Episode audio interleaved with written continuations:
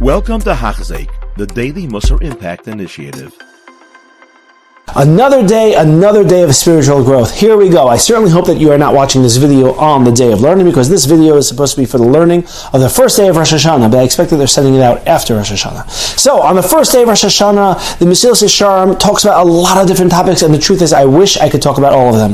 The Mesilas Yesharim talks about the idea of Nisyonos, challenges, hurdles, the, the idea that Hashem has placed us in a place, a training ground, and the way to grow and the way to come close to Him is through growing through those challenges. You can spend hours talking about challenges. In fact, the fact that the Mesilas Yesharim equates, if you read it, do you see how he equates the idea of being fabulously wealthy and being dirt poor? I mean, I can understand being dirt poor, that's in the that's a challenge, but being wealthy, yet he says from the perspective of Hashem, it's exactly the same. But that's not what we're going to focus on. What I want to focus on is a open, the opening paragraph of today's learning, because I think it's very instructive for something that we spoke about in our introduction and a way to make the Musar learning a part of us. So, what did the Mesilas Yesharim say in today's opening paragraph? He said that the Vekas Hashem, coming close to Hashem, clinging to Hashem, that's it, that's where it's at, that's shlemus, that's perfection, that's how a person grows, that's all there is. Everything else is Hevel V'Shavnita, is mistaken foolishness. Now, let's understand. What's he coming to exclude, if you will? Who's he talking to? That what you think is good, he's saying, what you think is good, that's, that's nothing compared to the Vegas. Literally nothing. Now, one might say, well, I think potato chips are good. Eating potato chips, they're, they're the best. So let's pretend you have a person who really believes that that's like the spiritual height of, of you know, everything.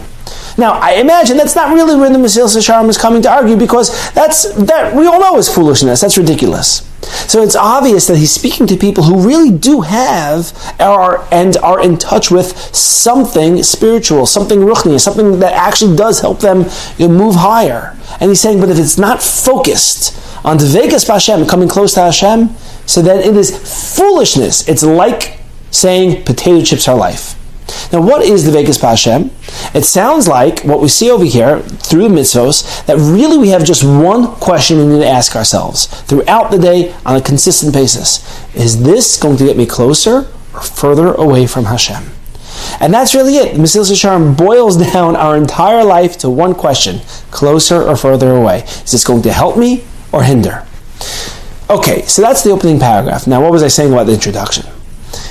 An important part of Musar learning is not just reading the words, because okay, we get the information now, we know it. Now we could, you know, give a video that people will watch, but we want it to, be, to become a part of our personality. We want to believe it and understand it so deeply that this is who we are and how we act. And how do we do that? Just by reading words? How is it going to become a part of us? And this paragraph, and in particular the phrase that I just mentioned, is a great example of this, where you see something that strikes you so deeply don't let it go.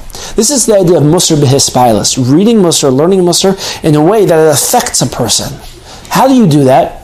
So one of the methods, let's say regarding this line, is just repeating it over throughout the day.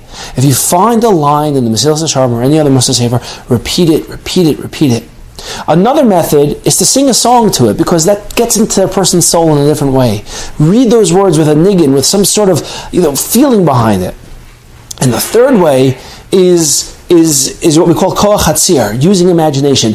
Imagine that the person is thinking, okay, you know, uh, I really do believe X, Y, and Z is important. Uh, it's so important for me to, to collect baseball cards, uh, whatever it is. And for some people that is, and for some people it's a great outlet. But let's say for this person it is not. So sit there and think. Baseball cards are potato chips. Am I making my life about potato chips? Is that really what it's all about?